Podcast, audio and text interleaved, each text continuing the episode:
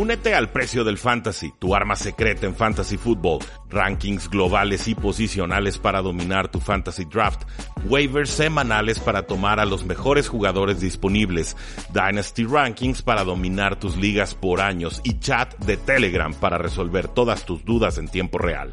Visita stam.store diagonal precio NFL o da clic al link en este episodio para suscribirte.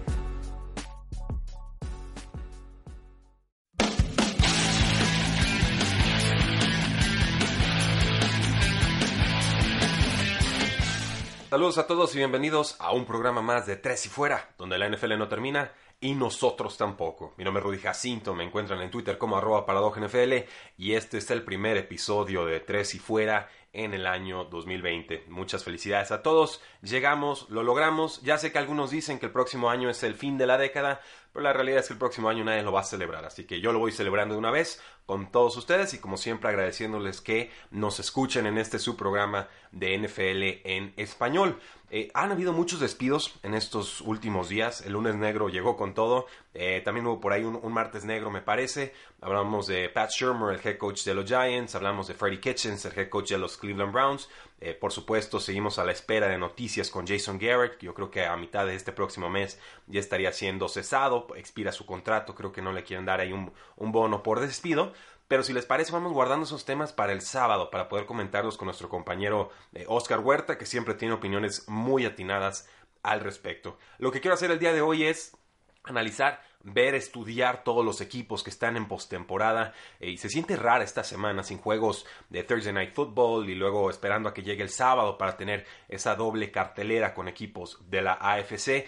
Pero sí es importante tener una idea preconcebida de qué tan fuertes o no tan fuertes son cada uno de estos equipos, porque a partir de ahí podemos hacer ajustes en cada uno de los cruces directos, como por ejemplo quién es local, quién es visitante, qué lesiones son más importantes, cuáles no tanto, qué head coaches tienen más experiencia en postemporada, cuáles no, eh, etcétera. O sea, podemos empezar a hacer los, los criterios de desempate, por decirle de alguna manera, y entonces quizás tener una opinión más sólida sobre cuáles equipos creemos que pueden ir trascendiendo en esta eh, postemporada. Aclaro, yo asumo que si estos equipos se enfrentaran en campo neutro, más o menos así como los tengo rankeados es como quedarían los resultados. Estas no son mis predicciones de postemporada, estas no son mis predicciones de Super Bowl. Aquí yo no estoy tomando en cuenta localía, simplemente el momento, el estado de forma que muestra cada uno de estos equipos. Y por supuesto, se vale estar en desacuerdo y seguramente con varios de estos equipos lo vamos a estar, Díganme qué opinan en Facebook, en Twitter, en Instagram y en YouTube. Y por supuesto también en comentarios del podcast, en ebooks o donde sea que ustedes nos escuchen. El puesto número 12 yo tengo, y sé que aquí vamos a discrepar con muchos, a los Houston Texans, el cuarto sembrado de la AFC. Terminan con un récord de 10 y 6 y les costó bastante llegar a esas eh, instancias tan altas y sobre todo es muy revelador el diferencial de puntos, es decir, los puntos que anotaron versus los puntos que permitieron en toda la temporada regular. Tiene un diferencial de menos 7 y eso nos habla de lo inconsistentes que han sido los Houston Texans en esta campaña. Eh, para mí son el equipo más débil en, en postemporada. No me fío de Bill O'Brien, creo que cada que ha llegado a postemporada no lo ha hecho eh, para nada bien. Es un equipo que depende demasiado de Deshaun Watson, que tiene un juego terrestre inconsistente con Carlos Hyde, con Duke Johnson, y que además sus receptores, pues más allá de DeAndre Hopkins, no parece haber uno que esté sano o que realmente pueda levantar la mano y darle ese nivel extra, esa segunda o tercera velocidad a la ofensiva. Por supuesto, si está sano Will Fuller, se convierte en ese jugador, pero ha tenido entrenamientos limitados, ha estado sufriendo las últimas semanas, ya había regresado al campo y se volvió a lastimar, en fin, está, está muy mermada esa, esa ofensiva, la línea ofensiva tampoco me fío de ella, no me parece para nada una buena unidad, y en el costado defensivo, la secundaria también batalla con lesiones. Parece que recuperan a JJ Watt, pero en líneas generales no es una unidad a la que tengamos que temer. Entonces, una ofensiva errática con una defensiva bastante limitada me da a mí el equipo más vulnerable en toda la postemporada. Hablando sobre probabilidades, en 538 les están dando un menos de un por ciento de probabilidad de ganar el Super Bowl. Entonces alinea lo que yo espero con eh, lo que también están aquí proyectando eh, los expertos futurólogos de 538. El puesto número 11 tenemos a las Águilas de Filadelfia, el cuarto sembrado de la NFC. Ganan con un récord 9-7, ganan gracias a que su división fue sumamente pobre y su diferencial de puntos es de más 31. Llegan cojeando a esta postemporada, pero con un Carson Wentz que está inspirado y que va a debutar por fin en la postemporada. ¿Cuáles son los puntos fuertes de las Águilas de Filadelfia? Pues muy sencillo, el front seven de su defensiva, pueden llegarle a los mariscales de campo, detienen bastante bien el juego terrestre, su secundaria es muy vulnerable. También creo que las Águilas de Filadelfia pueden establecer el juego terrestre, seguimos ahí observando cómo va evolucionando la lesión de Miles Sanders, yo creo que juega, también parece que regresa eh, Jordan Howard, y en fin, hay, una serie de corredores en ese backfield que pueden apoyar bastante bien eh, a Carson Wentz. El tema aquí es que está lastimado Zach Ertz, veríamos un poco más de acción de Dallas Goddard y ya estamos también con el grupo número 3 de receptores titulares de este equipo. Entonces es, una ofensiva muy limitada que puede permitir jugadas grandes porque la secundaria no es de fiar y, y en líneas generales pues llegan gracias a esa división tan benévola. Entonces creo que son rival incómodo, creo que se encuentran un equipo también muy lastimado, limitado como son los Seattle Seahawks. Pero por el momento, puesto número 11 se lo tenemos que otorgar a las Águilas de Filadelfia. En cuanto a probabilidades de Super Bowl, 538 eh, les da un 2% de ganarlo. El puesto número 10 tenemos a los Buffalo Bills, el quinto sembrado de la AFC, con récord de 16, competitivos, con un diferencial de puntos de más 55, con un coreback temerario, que sabe cuándo correr, que no tiene el pase profundo que muchos presumen, aunque sí tiene un brazo bastante fuerte, una línea ofensiva que sabe protegerlo, un running back que ha estado cumpliendo como lo es eh, Devin Singletary y además pues un elenco de receptores versátil con Cole Beasley en zonas más cortas, con un John Brown más en profundidad, incluso con un Dawson Knox que te puede ayudar en zonas intermedias, este está a la cerrada novata. En defensa sobre todo es donde tienen su fortaleza los Buffalo Bills, no deteniendo el juego terrestre, que creo ahí es su, su gran talón de Aquiles, además de su, de su mariscal de campo, pero esta secundaria puede detener a cualquier unidad de la, de la NFL, en verdad lo creo, es una de las mejores unidades jóvenes y lo eran desde el año pasado.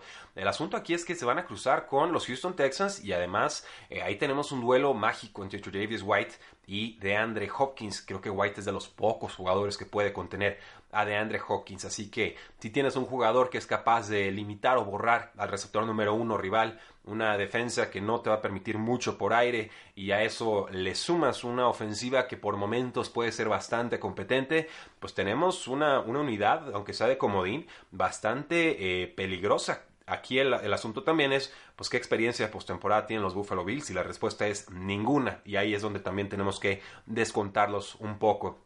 Entonces tenemos a los Buffalo Bills en el puesto número 10. Las posibilidades de que ganen el Super Bowl, según 538, son menores a un por ciento. El puesto número 9 tengo a los vikingos de Minnesota, el sexto sembrado de la NFC con récord de 16 y un muy saludable diferencial de puntos de más 100 4. El asunto es que, o la trampa es que, solo le ganaron a un equipo que está en postemporada este año, a las Águilas de Filadelfia. Y ya hablamos de todos los problemas que tuvieron las Águilas en esta campaña. Así que vikingos muy distinto en casa que a domicilio, muy distinto en horarios estelares que en un horario, digamos, 12 de la mañana o de mediodía en un domingo cualquiera y estos escenarios de postemporada eh, no parecieran ser el punto fuerte de Kirk Cousins, creo que es lo que quiero decir. Eh, pareciera que regresa entonces Dalvin Cook, este corredor superestrella que ha estado limitado por lesión del hombro, pero él le, marca la pauta o el ritmo a la ofensiva, va a ser muy importante aprovecharlo, sobre todo en engaños de corrida para pase o en play action. Y aquí es, se trata de que Kirk Cousins en realidad se la, se la crea, que busque y ataque en profundidad, porque eh, creo que esta unidad va a necesitar jugadas explosivas para realmente hacer ruido en postemporada. El cruce que les tocó contra los Santos es quizás el más indeseable en toda la NFL en esta ronda de comodines, pero eh, tienen pólvora los vikingos al ataque, tienen un buen front seven, saben presionar a los mariscales de campo, sus linebackers me parecen bastante competentes. El asunto es que los, los, cornerbacks, esa secundaria es muy vulnerable y ha sido explotada una y otra vez a lo largo de toda eh, la campaña. Según 538, los vikingos de Minnesota tienen un 1% de probabilidad de ganar el eh, Super Bowl. El puesto número 8 tengo a los Seattle Seahawks y sé que algunos van a brincar aquí, no importa, se vale diferir. Son el quinto sembrado de la NFC, pasaron con récord de 11-5. Yo les tengo muy sana desconfianza porque, como he dicho, casi toda la temporada es un equipo que gana por muy poquito, de juegos muy cerrados, lo cual, pues sí, puede ser mérito del equipo y del coreback y del coach, pero también nos habla de quizás las armas limitadas o quizás la poca química que están teniendo como equipo en estos momentos. Yo he dicho muchas veces, aunque aunque te enfrentes a un rival débil, es importante ganarle por un marcador significativo abultado que realmente refleje esa diferencia. Y eso no ha sucedido con los Seattle Seahawks, lo cual me hace pensar que muchos de sus resultados son más fruto del azar que realmente de una fórmula consistente que pueda trascender en postemporada. El tema aquí es que tienen a Russell Wilson y Russell Wilson es un quarterback top 3 en la NFL y él solito te puede llevar con pura fuerza de voluntad a ganar un Super Bowl. Eso sí lo creo. El asunto aquí es que tienen muchas lesiones y no están muy distintos al nivel de las Águilas de Filadelfia en cuanto a las lesiones claves que han tenido. Pierden a su corredor número 1 y al número 2 y al número 3, bajas en la línea ofensiva, en defensa también hay algunas eh, bajas sensibles, en fin, no es una escuadra que me parezca llegue fuerte a esta instancia de postemporada. Con Russell Wilson siempre se puede, no me fío tanto de Pete Carroll, no me parece que haya estado haciendo tan buen cocheo en, tiempos recientes, sé que muchos van a brincar con el comentario, no me importa, yo creo que Russell Wilson en otro esquema sería aún más efectivo. Eh, los Seattle Seahawks, según 538, tienen un menos de un por ciento de probabilidad de ganar el Super Bowl. En el puesto número 7 tengo a los Tennessee Titans, estos Titans que acabaron sextos sembrados en la AFC con un récord de 9 y 7, con un diferencial de puntos de más 71, con una de las ofensivas más calientes en toda la liga. Tienen al líder en yardas terrestres, Derrick Henry, quizás al receptor novato más impresionante de la campaña con AJ Brown, a Ryan Tannehill que le cambió por completo la cara esta ofensiva. Su línea ofensiva me parece una unidad promedio, aceptable. Hay un grupo de receptores intrigante, una la cerrada John Smith que me gustó bastante, un Corey Davis que me dicen tiene talento, pero hace rato que no lo ha estado mostrando, por lo menos no tiene química con Ryan Tannehill. Pero en el costado defensivo del balón es donde creo que los Tennessee Titans tienen algo más de debilidades. Sobre todo estoy pensando en los duelos que pueda tener el cornerback Logan Ryan tratando de defender en el slot. Por ahí eh, sí noto una, una, deficiencia importante y por supuesto ya han perdido a, Malcolm Butler en la, en la campaña. Entonces sí, me gustan los Titans, están calientitos, un rival muy incómodo en postemporada. Los Patriotas no tuvieron suerte con este cruce, pero eh, hay puntos, hay claves decisivos. No es un equipo que ha tenido mucha experiencia de postemporada y también pues Ryan Tannehill en postemporada. Yo no sé qué podamos a ciencia cierta esperar de él. Yo esperaría una buena actuación, pero por el momento los tengo en el puesto número 7. Los Titans, según 538, también tienen menos de un por ciento de probabilidad de ganar el Super Bowl. En el puesto número 6 tengo a los Green Bay Packers con eh, este récord impresionante de 3 y 3, siendo los segundos sembrados de la NFC pero no creo que tengamos bien definido quiénes son estos Green Bay Packers y esa es una pregunta o una duda muy importante si hablamos de iniciar una postemporada. Es cierto, tienen semana de descanso, van a tener localía, pero ya no sabemos si son una unidad defensiva que tiene que estar empujando a la ofensiva, elevarle el nivel, o si a veces tiene que ser una ofensiva explosiva la que cubra todas las deficiencias de la defensa, que permite muchas yardas y no ha estado generando todas las entregas de balón eh, pues en semanas recientes, más allá del juego, por supuesto, contra los vikingos de Minnesota. Tiene un diferencial de puntos de más 63, que es bueno, pero no espectacular. Eh, a veces son mucha ofensiva, a veces son mucha defensiva, a veces es Aaron Rodgers con pase eh, explosivo, impresionante, increíble, a veces es Aaron, Jones, el corredor, que tiene que ayudar por aire y por tierra y anotando un sinfín de touchdowns. Son jugadores más curtidos en batalla, con más experiencia de postemporada, Aaron Rodgers encendido es mucho Aaron Rodgers. Esto también va a ser el debut de Matt LeFleur como head coach en postemporada y no sabemos cómo se vaya a comportar en estas instancias. O sea, los Packers tienen muchos elementos para pensar que pueden trascender, pero también que los puedan borrar en el primer partido. Y esto, pues por supuesto, lo tengo que contabilizar en estos Playoff Power Rankings y por eso los tengo en el puesto número 6. 538 eh, les da un 8% de probabilidad de ganar el Super Bowl. En el puesto número 5 tengo a los Patriotas de Nueva Inglaterra, el tercer sembrado de la AFC. Todos vieron cómo tropezó en esa última semana, perdiendo localía y semana de descanso contra los barbudos, Ryan Fitzpatrick y compañía pero acaban con un récord de 12 y 4. De diferencia, creo yo, de los Packers, los Patriotas sí tienen una fórmula, una identidad muy establecida, aunque haya habido resquebrajamiento ¿no? en semanas recientes con esta fórmula ultra defensiva y un ataque terrestre aceptable con un ataque aéreo bastante, bastante limitado. El tema aquí es que tienen un diferencial de puntos de más 195 y esto ya sé que fue hace muchas semanas cuando se vieron altamente dominantes, pero creo que algo de eso queda en esta escuadra de postemporada de los Patriotas de Nueva Inglaterra. Ya los estamos dando por descartados, por supuesto nos deja un pésimo sabor de boca esta semana 17, pero es Tom Brady, es Bill Belichick, es una escuadra que se la sabe de todas todas, son los campeones defensores, van a tener localía en esta semana de, de comodín contra un rival complicado, los Tennessee Titans, es cierto, les ha costado detener el juego terrestre, creo que a Derrick Henry les puede hacer muchísimo daño, pero hasta que estén oficialmente eliminados yo no los voy a dar por muertos nunca. Ya he tenido eh, muchas experiencias con estos patriotas de casi muerte y resurrección, parecen a veces el ave fénix. Eh, creo que esta unidad sí llega bastante limitada, sobre todo al ataque. Las lesiones han sido muy notorias, sobre todo en la línea eh, ofensiva pero eh, creo que aún así los Patriotas mantienen un espíritu competitivo y que Bill Belichick no los va a dejar morirse de nada. Entonces, ojo con cómo puedan eh, participar estos Patriotas en la semana de comodines y ya después les tocará visitar equipos muy complicados. Pero por lo pronto, puesto número 5, se lo reservamos a los Patriotas de Nueva Inglaterra por su extremadamente poderosa defensiva que creo va a aparecer en esta próxima, eh, esta próxima jornada. Pero ciertamente le tengo eh, muchas reservas a esta ofensiva. No me parece que puedan encenderse así nomás. No me sorprendería incluso ver muchas jugadas de engaño por ahí con Mohamed Sanu, que es bastante bueno con el balón en las manos. Eh, para mí el mejor coreback del NFL, ¿no? Tiene el, el coreback rating perfecto en sus dos o tres pases que ha lanzado en su carrera. Los Patriotas en estos momentos, a diferencia de los Green Bay Packers, tienen solamente un 3% de probabilidad de ganar el Super Bowl por el camino tan complicado que les toca, porque no son locales y porque no van a tener esa semana de descanso.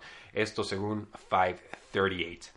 El puesto número 4 tengo a los Kansas City Chiefs y me la pensé en ponerlos un poco más altos porque sí han estado mejorando los Kansas City Chiefs al ataque, aunque Patrick Mahomes no se vio del todo bien en esta semana 17. Tienen un récord de 12 y 4, un diferencial de puntos de más 143 y una defensiva que ha estado mejorando, sobre todo en la secundaria. Los descuento, los dejo en el puesto número 4 porque pues pierden al, jugador de la secundaria Thornhill, este novato que había estado jugando bastante bien con Tyrann Matthew y esto significa que van a tener que estar usando parches en la secundaria que en otros momentos de la temporada e incluso el año pasado ha sido sumamente vulnerable y ha obligado a Patrick Mahomes a estar en situaciones de tiroteo. Pero la ofensiva de Patrick Mahomes está funcionando. Parece que Damien Williams ya se estableció como el corredor titular de este equipo, con acarreos explosivos, rompiendo tacleadas, con muy buen balance. Y la defensiva, insisto, ha estado entendiendo el plan del coordinador defensivo Steve Spagnuolo. Parecen una unidad por lo menos tan buena como la de los Kansas City Chiefs del año pasado, quizás un poquito mejor por ese extra que nos está dando la defensiva, aunque al ataque sí parecen un poquito más eh, limitados. Creo que es un rival muy complicado los Kansas City Chiefs. Localía, semana de descanso, le pueden pegar y ganar a cualquiera. Yo por el momento los tengo en el puesto número 4 y 538 les da un 14% de probabilidad de llevarse el Super Bowl, que es el segundo eh, porcentaje más alto en toda esta postemporada. El puesto número 3 tengo a los San Francisco 49ers, el primer sembrado de la NFC con récord de 13 y 3 y un diferencial de puntos de más 169. Un equipo que ha sabido sufrir y ganar en semanas recientes con juegos altamente cardíacos. Sus aficionados no me dejarán mentir. Y además lo importante es que toda la postemporada pasa por San Francisco, por lo menos del lado de la NFC. Es una unidad que con Jimmy Garoppolo ha estado mejorando al ataque, que encuentra opciones con Divo Samus, que mejora de forma importante con Emmanuel Sanders, que tiene para mí el mejor ala cerrada en la actualidad en George Kittle, porque no solo hace jugadas muy explosivas, rompe tacleadas y consigue muchas yardas después de recepción, sino porque bloquea de forma magistral, que es algo que Travis Kelsey no hace tan bien. Eh, Kelsey, por supuesto, el jugador de los Kansas City Chiefs. Perdieron por poquito contra los Baltimore Ravens, le ganaron por poquito a los Santos de Nueva Orleans y le pegaron una paliza tremenda a los Green Bay Packers. Esto eh, nos habla de que es una unidad que a pesar de que no tiene mucha experiencia de postemporada, son jugadores muy limitados como Richard Sherman, los que sí han estado en esas instancias, eh, pues esta forma en la que han ido sacando los resultados me da mucha confianza para proyectarlos de cara al futuro. No sería ninguna sorpresa que se toparan con los Baltimore Ravens en el Super Bowl. Creo que será una reedición de Super Bowl bastante emocionante. Y además tienen un juego terrestre importante, un pass rush bastante eh, explosivo. De repente creo que la secundaria ha conseguido demasiado No Richard Sherman propiamente, sino el resto de la, de la unidad pero es de los equipos más completos en esta campaña y definitivamente merecen estar en nuestro top 3 de los playoff Power Rankings. Según 538, San Francisco tiene un 13% de probabilidad de llevarse el Super Bowl. En el puesto número 2 tengo a los Santos de Nueva Orleans, el tercer sembrado de la NFC, con un récord de 13 y 3 y un diferencial de puntos de más 117. Eh, aquí, si quieren poner a San Francisco segundo o a los Santos eh, eh, a dejarlos aquí en segundo lugar, no tengo ningún problema. En realidad son dos unidades o escuadras que me parecen muy similarmente emparejadas, así como lo reflejaron en aquel juego de Saints contra 49ers. El tema aquí es que Drew Brees se la sabe de todas, todas y a diferencia del año pasado no está lastimado del hombro pero esto significa que pues puede mover la ofensiva con mayor placer. Está entonado, está inspirado, está completando muchos pases. Me preocupa con los Santos de Nueva Orleans que no existe esa amenaza profunda como tal. Ted Ginn no está contribuyendo a esta campaña. Por ahí Quan Smith te puede ayudar, pero en realidad es una ofensiva que va avanzando de forma muy metódica por momentos. Es Michael Thomas, es Alvin Kamara, todo en zonas cortas o intermedias, y de repente quizás una escapada de Jared Cook en profundidad para el pase profundo y touchdown. Pero Creo que eh, van a extrañar esas jugadas explosivas. Creo que la ofensiva de Santos es más metódica que explosiva como tal. Y bueno, también la trampa de que tendrán que jugar a domicilio contra eh, los Green Bay Packers y también tendrían que jugar a domicilio contra los San Francisco 49ers. Pero estos son Power Rankings en cuanto a talento. Y les dije, esto para mí es como los proyectaría si jugaran en un campo neutro. Además está Sean Payton, también se la sabe de todas, todas, campeón del Super Bowl. Y esta unidad de los Santos está mejorando a la defensiva, pero sobre todo también en equipos especiales ya le están echando la mano a Drew Brees y compañía. Entonces los tengo en esta segunda posición, le tengo mucho respeto a esta escuadra, me parece una unidad bastante balanceada. Creo que Marshawn Lattimore, el cornerback, te puede borrar a casi cualquier receptor de la NFL y que por más que sean visitantes van a ser un rival de altísimo calibre. 538 los tiene con un 11% de probabilidad de llevarse el trofeo Lombardi. Y por supuesto, llegamos al puesto número uno y es nada más y nada menos que los Baltimore Ravens, el número uno sembrado de la AFC, con un récord de 14 y 2, el mejor de su historia, con un diferencial de puntos de 249, el mejor en la NFL sin lugar a dudas. Y además esto significa que vienen con una racha de 12 juegos consecutivos con una victoria. Además tienen al MVP de la campaña, Lamar Jackson, una muy buena línea ofensiva, un juego terrestre importante que seguramente recuperará a Mark Ingram dentro de poco, a una ala cerrada revelación como lo puede ser Mark Andrews, una amenaza profunda bastante útil como Hollywood Brown. O sea, al, ataque en verdad han sido muy difíciles de detener y creo que todavía pueden dar un paso adelante en la próxima temporada porque hay skill position players que son mejorables, es decir, hay algunos receptores, corredores, etcétera, otras posiciones que se pueden reforzar con talento superestrella y este es un buen draft para eh, hacerlo. Pero estamos hablando de la temporada 2019-2020 y estamos hablando de las posibilidades de Baltimore de llevárselo todo. Esta defensa cambió por completo con la llegada del cornerback Marcus Peters, le permitió a la defensiva ser más agresiva en su persecución de mariscales de campo y además más oportunista al momento de estar robando eh, balones, que es la especialidad de Marcus Peters, un cornerback boomer bust, ¿no? Te hace la jugada grande o te concede la jugada grande, pero parece que ha sido bien acobijado por el esquema defensivo de Baltimore y esto ha elevado las prestaciones de todos jugadores en esa unidad, a pesar de que perdieron a veteranos en esta pretemporada de altísima importancia. Creo que no los están extrañando eh, demasiado. Básicamente es Baltimore contra el que quieran y en estos momentos los Baltimore Ravens son favoritos, grandes favoritos para llevarse el Super Bowl con un 46% según 538. Entonces ahí lo tienen, damas y caballeros. Primera posición los Ravens, en segundo los Saints, tercero los 49ers, en cuarto los Chiefs, en quinto Patriotas, sexto los Packers, séptimo los Tennessee Titans, en octavo los Seattle Seahawks, en noveno los Vikingos, en décimo los Buffalo Bills, en onceava posición los Philadelphia Eagles. Y en doceava y última posición tengo a los Houston Texans. ¿Están de acuerdo o no están de acuerdo? Háganmelo saber. Facebook, Twitter, Instagram y YouTube. Suscríbanse a este su podcast. Presúmanlo con una persona que sea aficionada a la NFL. Denle la oportunidad de disfrutar la NFL de más y de mejores formas. Porque la NFL no termina y nosotros tampoco. Tres y fuera.